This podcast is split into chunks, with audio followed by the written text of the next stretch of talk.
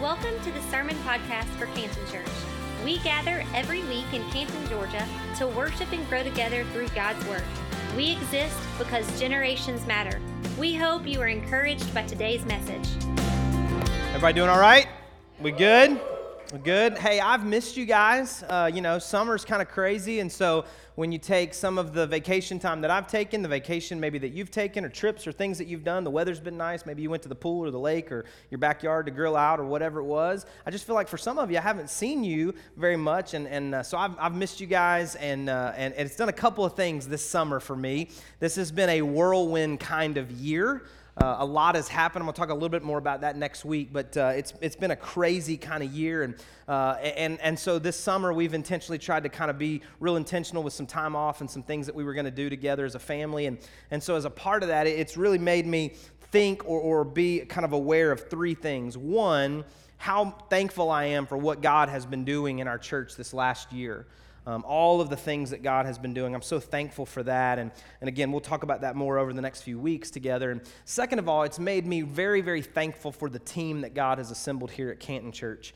Uh, we're very lucky just to have a great staff team. And uh, pa- uh, Pastor Trevor Heineman and, and, Pastor Matt Popham, they lead in our students and our kids and guest services and life groups. And Matt Bayer and uh, helps support so many of the ministries that you see and, and that we experience together. And uh, Corey and I are just so thankful for them and for their families and the ministry that they do uh, on a regular basis. And I should affirm them more, more often publicly. But man, I just love them and I'm thankful for them. And, and this summer, as we've been away, like there's been no part of my heart like, oh, I'm worried about. No, like they're they're better at it than I am for sure. And so I'm just thankful for them. And if you haven't listened to some of the messages that Pastor Trevor or Pastor Matt spoke over the last few months or last few weeks, like you need to do that. That message last week on faithfulness was one for the books. Like you need to go back and listen on our podcast and just catch up there. But I just I'm thankful for them. So that, that's really the second thing. And then the third thing that's really happened in my heart this summer is just an excitement about what God is doing and what God's about to do some of the things that are coming up. You heard just a second ago, next week, back to school prayer. We want to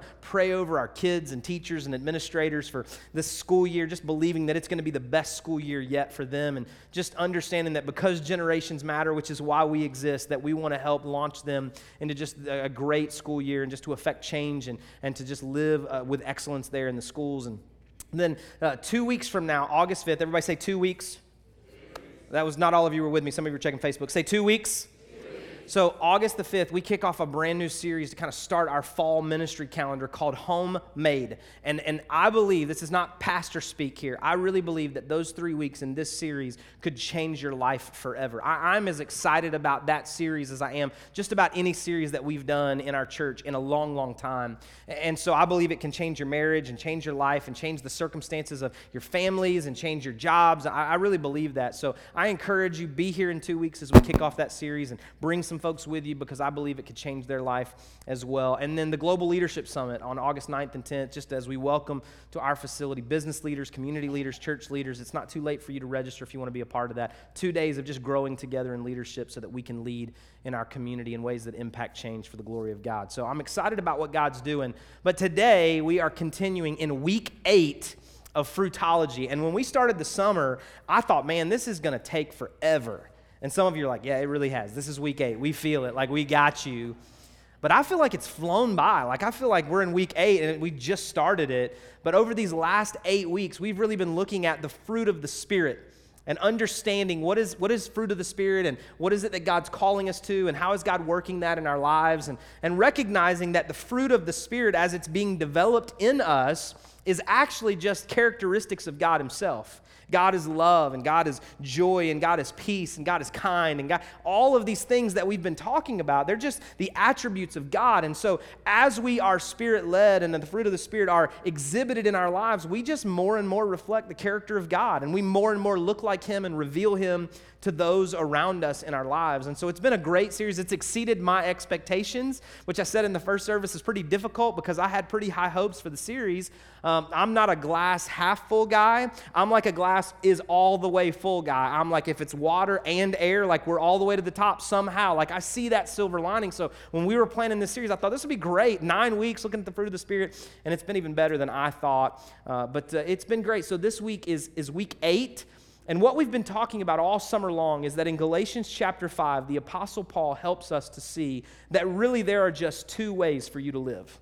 You think you have a lot of choices. I think sometimes that I have a lot of choices, but really you've just got two ways to live. You can choose in any circumstance to live by the flesh, according to Paul, or you can live by the Spirit. In every encounter, every conversation, every decision, you really have that choice. Do I live by the flesh or do I live by the Spirit? And, and, that shouldn't feel constricting to you. It should actually feel freeing to you because sometimes we get so overwhelmed that there's just a thousand decisions and a thousand options and a thousand things. And really, if we boil it all down, it's just, hey, am I honoring God with this? Is this spirit led living or is this my flesh? Is this just my passion or my desire? And, and, and it's not like if you want it, then that means it's bad because I believe that God gives us the desires of our heart. But we understand that is this decision going to help me more fully reveal the nature of God? Is it going to help me love God more? Is it going to help people see God in me more or, or not? And that's where we come down to these decisions of am I living by the flesh or living by the spirit? And in Galatians chapter 5 what we see is that Paul outlines for us what those fruit of the spirit are and I talked about a few of them just a minute ago. He says this in verse 22. He says, "But the fruit of the spirit is love, joy, peace, patience, kindness, goodness, faithfulness, gentleness, and self-control. Against such things there is no law." And so he describes what the fruit, singular, one fruit of the spirit is in your life and in my life. And then he also describes that there are works, plural, of the flesh. That you have this singular fruit, even though it's exhibited in nine things, because it's really just about being more Christ like, just reflecting the nature of God. So there's one outcome here.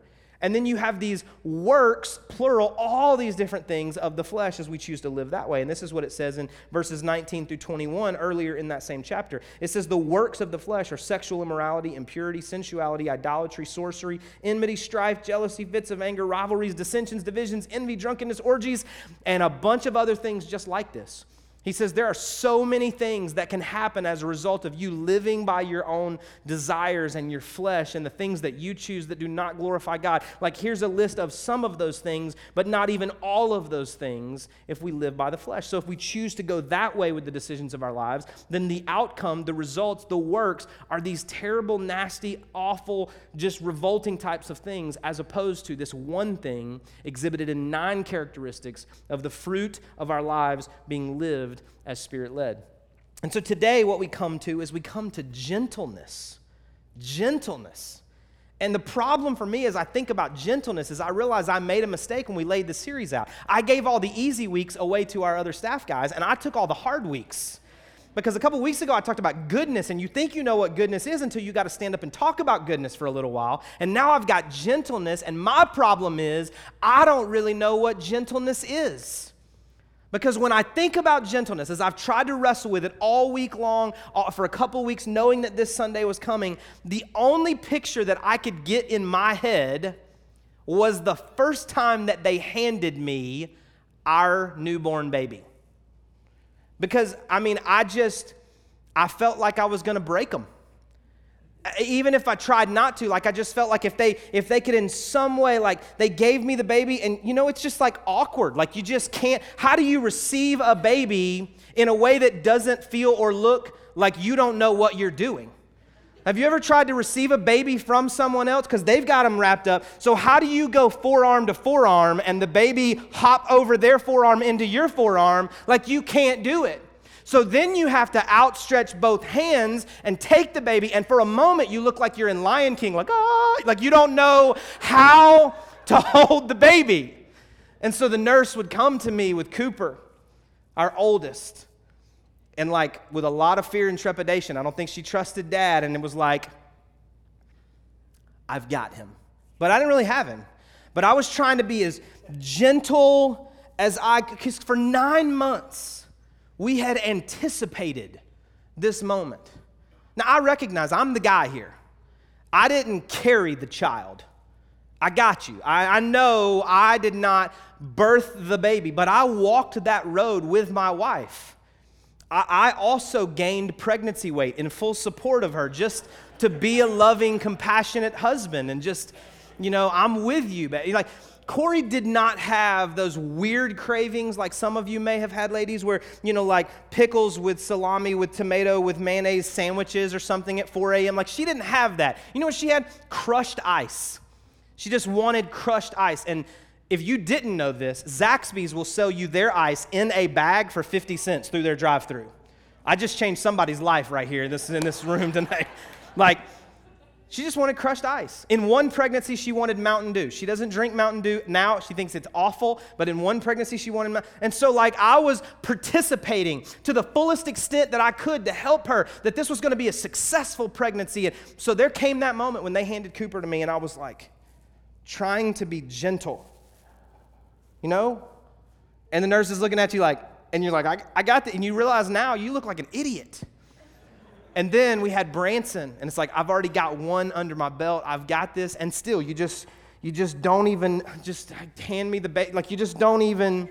And then Tucker, and I'm like, I'm an expert now. We've had two, right? And you just still can't, like, I just want to be gentle. And, and then we had Kinley, and I was like, three boys rough. Like, I guess I was too rough with them. I want to be gentle and kind and care. And I just, you just, that's the only picture I can get in my head related to gentleness is just receiving, holding a newborn baby for the first time. You just want to be so gentle.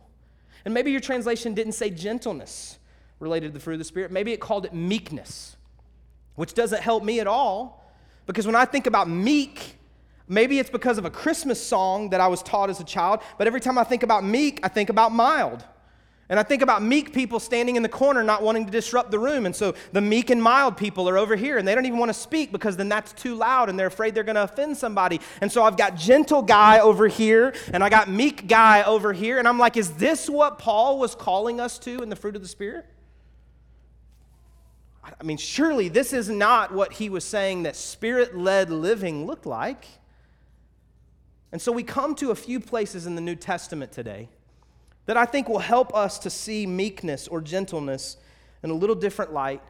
And then we'll go to the Old Testament for a moment and just kind of pull one proverb out that I think will help give us some clarity there. Because there's several places that we can identify here what gentleness really looks like in the life of a believer. 2 Corinthians chapter 10. This is one of two letters that the apostle Paul wrote to a group of people in the city of Corinth. Now, when we have the fruit of the Spirit in Galatians chapter 5, that was also a letter that he wrote to a group of people. So, this was a different group of people in a different location as he's describing for them what they should do to correct the way that they're doing church. They were having some problems. They were in a very secularized city in that time, in that context of history. And so he's describing for them how they should correct some things and how they should live among those who are against them. And this is what it says beginning in verse 1 of 2 Corinthians 10. Now I, Paul, myself urge you by the meekness and gentleness of Christ. I, who am meek when face to face with you, but bold toward you when absent. What he describes in this one verse here is several things. One, he says, I, Paul, try to urge you by the meekness and gentleness of Christ. He is telling us that Christ himself was meek and gentle. And so, as I think about that, before I even unpack what it looks like for me, I just try to think about those moments where Christ himself was gentle and meek. And I think about the fact that he came to earth as a newborn baby. God could have sent his son in any form. He could have sent Jesus, and he showed up like some of his followers thought he should have been as the conquering king, crown on his head, scepter in his hand, throne behind him. I'm the guy, what's up, let's go, right? He could have showed up like he was the general of the army, ready to fight, sword in hand. And yet, God, trying to demonstrate something to us, sent Jesus as a baby. There's a gentleness there. There's a, there's a meekness, meek and mild. And then we see Jesus as he grows up and he shows up in places of ministry where the religious leaders wanted to confront the things that were happening with the truth, with the truth, with the truth, with the truth. And they were hammering the law, hammering the law into people's lives, fully judgmental. And Jesus, never shying away from the truth, but bringing that truth with a grace that was almost unheard of, would show them the truth and show them grace. He was full, not half and half, full of grace and truth. There was a gentleness to the way he even approached those who were far from God. There's something that I'm supposed to learn in that, I believe. There's something that I'm supposed to see in that. And then Paul goes on as he says, I urge you, I come with the meekness and gentleness of Christ. I, who am meek when face to face with you, but bold toward you when absent. And man, I identify with this. Because he says, When I am away from you, I can think of some really strong words to use about you. But when we get face to face, I am much gentler. You ever thought of something you should have said right after the person walked away? Only me. Okay, great. Well, I'm the only person then. But when I have conversations with people sometimes and I wanted to say something, but I can't ever really think, like, what should I say right here? I want to say something. I want to defend this. I want to argue this. I want to say this thing. Oh, this would be witty. I, I can't ever come up with that. But it, in the moment that they turn around and walk away, I'm like, you know what I should have said, right? Because it, that's what Paul's describing here. He's saying, while we're far apart, I'm bold in my instruction to you, in my correction of you because I want you to know that I'm serious. I want to get your attention. But when we're face to face, I am meek and gentle because I want to exhibit the grace that Jesus himself brought to the table in face to face conversation. That's me. In present day, this might be best exemplified through text messages. Do you have anybody in your life that will text you things they will not say to your face?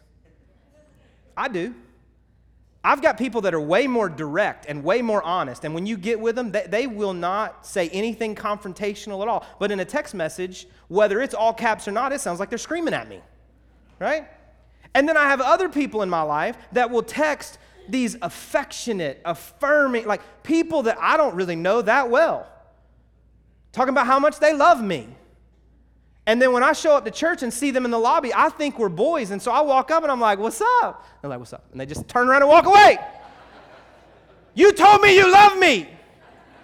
You were bold when we were apart, and now you're meek face to face. I don't even understand what's happening right now. And yet, Paul told us in 2 Corinthians 10 that's what happens.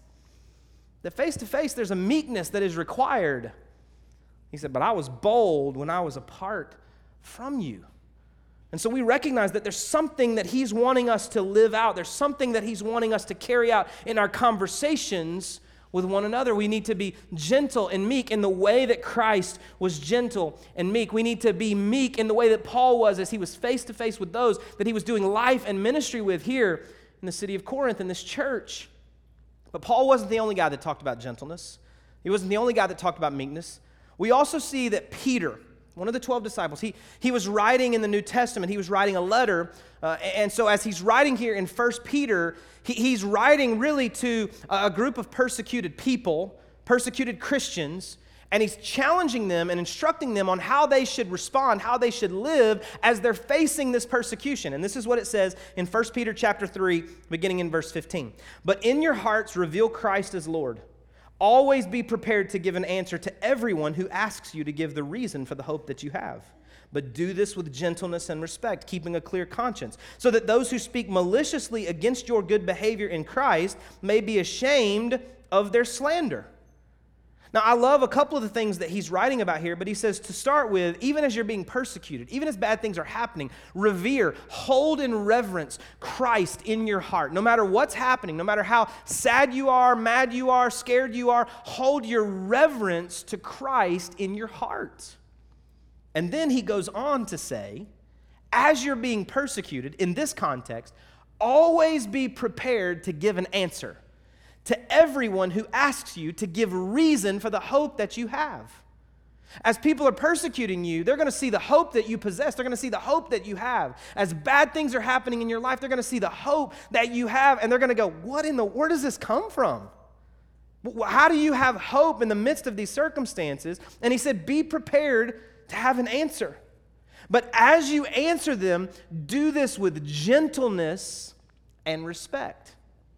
Now, the problem that I have is when somebody calls something about me into question, I want to get defensive. I want to respond angrily. I, I, want to, I want to match their level of accusation with my level of defense. How dare you say that about me? I was just doing that because that's what I was told. I was doing that because I thought that was right. I was, what do you mean I got. But he says, no, no, no. When you're giving an answer, when you're responding, do so with gentleness and respect. And as you do so with gentleness and respect, what you actually do is you actually cause everyone else who's watching this interaction to see the other person who's making the accusation about you in a more negative light than they see you. They, they see that person who's persecuting you, accusing you, challenging you, being mean to you, whatever it is, as you respond with gentleness and respect, the other people, and maybe that person too, would recognize that you have a different hope. They would recognize your good behavior in Christ, and they would realize and be ashamed of their own behavior. And other people would look at that and go, man, I, they should be ashamed of themselves.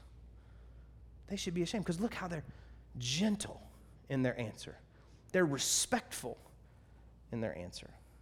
And really, that whole idea comes from one of the most famous Proverbs, I believe, Proverbs chapter 15, verse 1. It says this A gentle answer turns away wrath, but a harsh word stirs up anger. A gentle answer turns away wrath, but a harsh word stirs up anger. As I was thinking about our time together today and trying to help come up with something with the help of the Lord that would help really unpack this idea of gentleness, I, I thought about the game of ping pong. How many of you have ever played ping pong or table tennis? Raise your hand. Keep your hands raised. How many of you, even if you have not played, you know what that game is? Just raise your hand. All right, I'm not going to ask you to put your hands down, and anybody who doesn't know what we're talking about to raise your hand, but there may be a few of you, and if so, you're going to be confused for the next four or five minutes. And I apologize. Ask the person beside you to explain it on the way home. I'll do my best to explain it. But ping pong's a really fun game because it is tennis on a table, thusly named table tennis. Because what you have is you have a net in the middle and you have two sides of the court or the table here in ping pong, and each player, one on one side, one on the other, if you're playing doubles, you do the math, right? Two on this side, two on this side. You're all holding a paddle, and there is this little ball, and your objective is to hit the ball with your paddle eventually over the net to their side of the table in a way that they cannot return it back to your side so that you can win the point. So, your whole objective, and, and I don't bring this up just because I want, I'm very good at ping pong, all right? Pride is not one of the fruit of the Spirit. Just keep praying for me, okay? But ping pong's not an easy game to play. Not really. Not if you're going to spin it right and you're going to play it right. I mean, I don't think I could be an Olympian, maybe semi pro, but not an Olympian for sure. But I have watched some very athletic people attempt to play ping pong, and they're not good. Like Pastor Trevor, he's not good. But the objective here is that I would hit the ball in such a way with the right amount of spin at the right angle that would go away from the opponent so that I win the point. And then there is this really, really fun thing you can do sometimes in ping pong. If you're playing against somebody that's not as good as you, right? Like when I'm playing Trevor. So the opponent will hit the ball onto your side in such a way that maybe it hangs over the net for a little while or maybe it bounces in such a way that you can take your paddle and this is this is not against the rules. You can take your paddle and as hard as you want to you can hit it right at them trying to let it bounce before it hits into them. It is so much fun. It's called a spike. Oh my goodness it's a lot it's a lot of fun. And so if you do that if you do it right they can't return it. Because it goes up really high and you just man you hammer it back to their side and they can't you win the point but that's ping pong. That's not life. The problem is, if we could superimpose ping pong for a moment over all of our relationships and every conversation that we take part in, a lot of us are trying to win every point in such a way that they can't return serve. Some of us get so much joy out of spiking the ball at our opponent, AKA our spouse, AKA our son or daughter, AKA our coworker. We want to spike it so hard that they are bruised and they have lost the point and they go sulking back wherever they came from and they know, I'm better than you.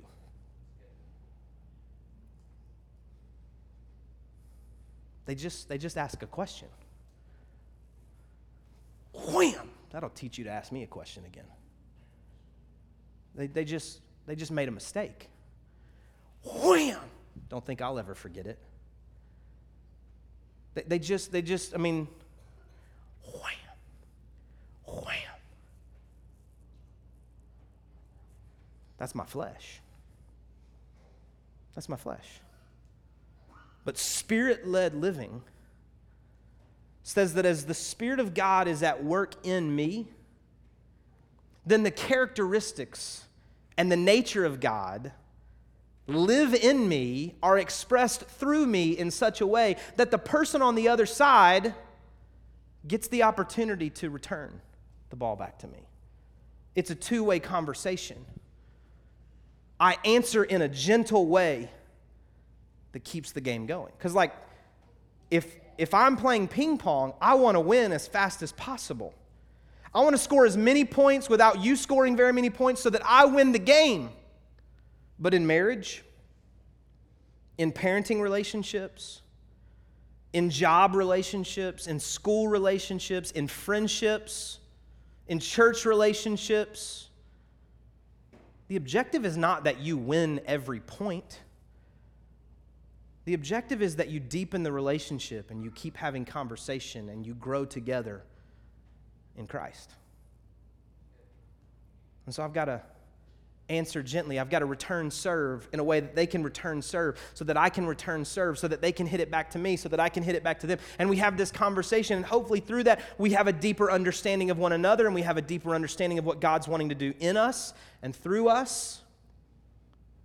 Because ping pong is not life. So, a couple of questions for us today. Dad, how often have your kids said something to you only to have you spike it right back in their face? Wife, how often has your husband made an honest mistake only to have you spike his past mistakes right back in his face? Son, how often have mom or dad given you a warning only to have you spike your disbelief that they know anything about what they're talking about right back in their face? Interchange the names, interchange the roles. I think if we're honest with ourselves today, we can find ourselves in that type of interaction. And the question then is how gentle is our response?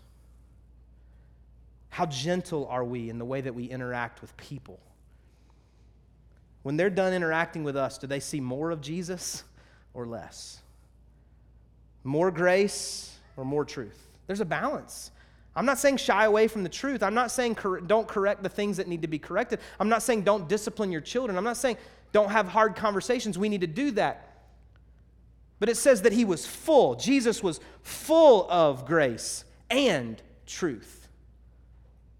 If you just bring truth, you're unloving. Because there's a grace that comes with that truth from God. But if you just bring grace, you're a liar. You got to find that balance. Bring that gentleness. Let it come into our conversation, let it come into our relationships so that there's a back and a forth to the conversation and to the relationship so that we're both stronger in the end. Maybe you win some points. But at what risk? The risk of losing relationship with somebody that you say that you love? Yeah, you won the point, you proved your point. But what did it say to them about the way that you feel about them? Maybe it maybe it's not dad, wife, or son, or daughter, Christian in the room. I realize not everybody in the room is a believer, a follower of Jesus Christ, but if you are for just a second, just perk your ears up.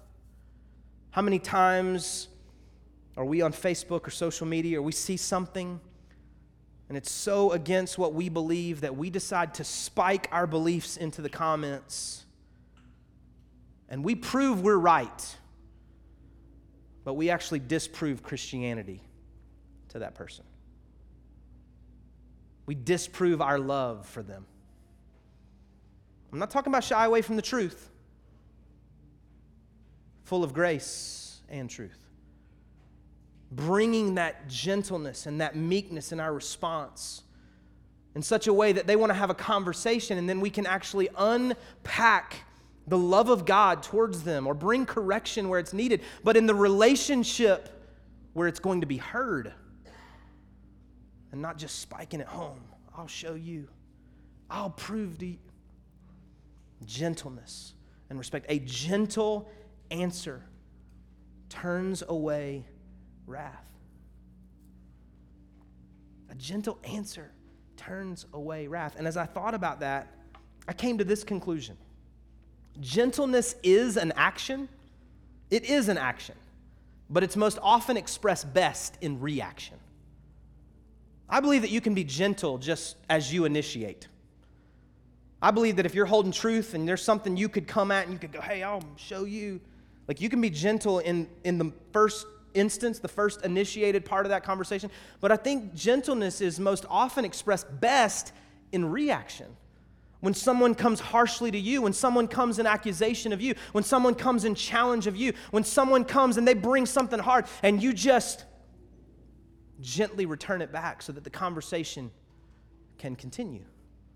Gentleness is an action, but it's most often expressed best in reaction, where we react with gentleness and respect, like Peter talked about, when we give an answer, when we respond. Maybe even saying it like this meekness first often looks like weakness. If you're just meek and mild, it looks like weakness sometimes. Meekness first looks like weakness, but meekness second looks like strength. When we respond, and we could be angry, and we could be loud, and we could be, but we respond with compassion and grace and forgiveness and forbearance and long suffering, and we, we love and we're patient and we're kind. It's strength. I promise you, maybe not the first time, maybe not the second time, maybe not the fifth time, but I promise you that at some point in that relationship, in that conversation, even if they don't say it out loud, they're going to go, What in the world is different about them? Maybe they do verbalize it to you. They say, There's something different. You used to scream and yell and holler, and you used to hold my past against me, and you used to do this and do that. And you can go, You know what? That was my flesh. But I'm trying to crucify my flesh and my desires. And I'm trying to allow the Spirit of God to rise up in me so that my reactions, my behavior, my tone, my temperament is gentle in ways that honor God and reflect His grace towards me. Spirit led living. Don't be afraid to be gentle. Men, don't be afraid to be gentle. It's not weakness, it's strength. I'm going to ask you to bow your head and close your eyes just for a moment as we conclude our time together today.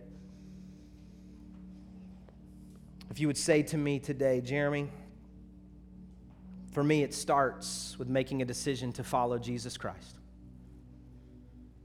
I've not asked him to be the Lord and Savior of my life. And before we get way down the road here, I just, I need to invite God and the Spirit of God into my life before he can ever be demonstrated in my life. I'm a sinner in need of a Savior. I ask him to forgive my sins today. If that's you, would just lift your hand right where you're at. Thank you so much. You can put it right down. Now, if you would say to me, Jeremy, I just want to be a gentler person in conversation and relationships. I, I want to return harsh statements with gentle answers. I want to treat people with gentleness and respect in ways that honor and glorify God. And I just want God to help me. I want the Spirit of God living in me to help me to be a more gentle person. Would you just lift your hand right where you're at? Thank you so much. God, we love you today and we thank you for your word. We thank you today that we're not here just to sing songs, not just to greet one another, not even to really hear me speak, but God, to hear your word go forth. And I ask you today that anything that I have shared that creates confusion, that God, your Holy Spirit would bring correction in this moment to help all of us to more and more identify with what it is that you're saying to us today. God, we now celebrate with those who made a decision to follow after you, to be the Lord and Savior of their life. God, we celebrate with heaven now as they've made that decision. And God, I pray for every hand that was lifted today for those who desire to have a gentler demeanor, to return harshness with a gentle and meek response, to treat people with gentleness and respect, so that others would see you in our lives. God, be glorified in all that we say and do. Help us not to prove every point and disprove you in our lives. Help us not try to win every argument and lose the relationship. God, perhaps marriages in this room, they just lack that one thing, and maybe it's gentleness a little bit more. Parent and child relationships, perhaps they're just missing a little more gentleness in conversation with one another. God, on our jobs, in our homes, would you let gentleness go first and second? God, we thank you for who you are. Be glorified in our lives. In Jesus' name we pray. Amen.